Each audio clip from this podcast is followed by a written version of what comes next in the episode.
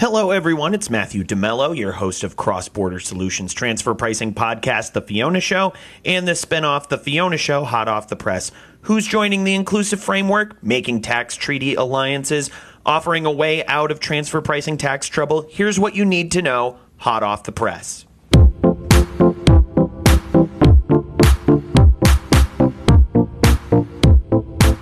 The inclusive framework just got stronger. On the heels of Gibraltar and Bosnia, Eswatini, formerly Swaziland, has joined the ranks of the inclusive framework for implementing measures against base erosion and profit shifting, or as we tax people like to say, BEPS. The OECD proposed the inclusive framework in 2015, and the G20 gave it a thumbs up a year later. Since then, 132 countries, including Eswatini, have joined forces to minimize tax avoidance and to ensure that an international tax standard holds up worldwide. A few years in, the framework's still gaining traction. In fact, in the time it took to report that Eswatini joined the club, the inclusive framework gained yet another member, Albania, bringing the number of inclusive countries now to 133. The multilateral instrument is making waves with taxpayers in Luxembourg in Singapore. The MLI overrides the tax treaty between the two countries and made provisions in four key areas. First, the treaty's wordy introduction gets replaced with a cut to the chase statement saying that neither country intends to create opportunities for tax evasion nor avoidance. And they both plan to develop their economic relationship by working together in tax matters. Short and sweet. Who's not down with that?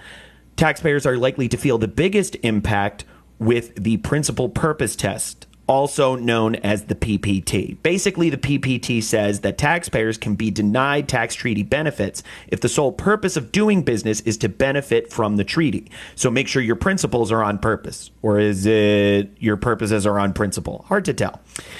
Another modification each country is required to make a downward profit adjustment if the other country makes an upward adjustment. So, for example, an increase in taxable profits in Luxembourg could mean a corresponding decrease in taxable profits in Singapore if local laws allow.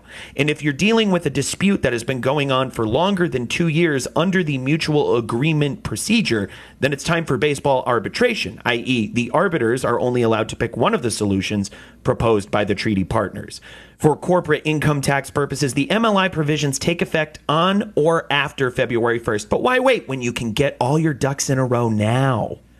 Tax transparency keeps getting, well, more transparent. And one of the latest companies to feel the effects of the see through system is the fast food delivery app Just Eat. In 2012, the company shifted its headquarters from Copenhagen to London, where it registered new trademarks and paid the HMRC taxes on profits from intellectual property.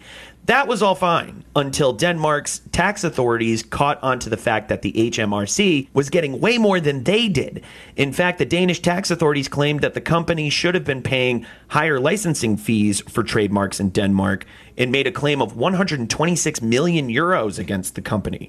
The countries plan to resolve the dispute via sabers at dawn. No way, we don't we don't do that anymore. I'm just kidding. Via a mutual agreement procedure between British and Danish tax authorities, and the decision is due out next year. Just Eat says that it's confident that it will be fully absolved of the double taxation, but are they really? We can't help but notice that the company has made a 21 million euros provision to help cover the tax bill, and hopefully that will be enough. I mean, if Just Eat has to pay the whole 126 million, well, that would be hard to stomach. And that is the transfer pricing news this week.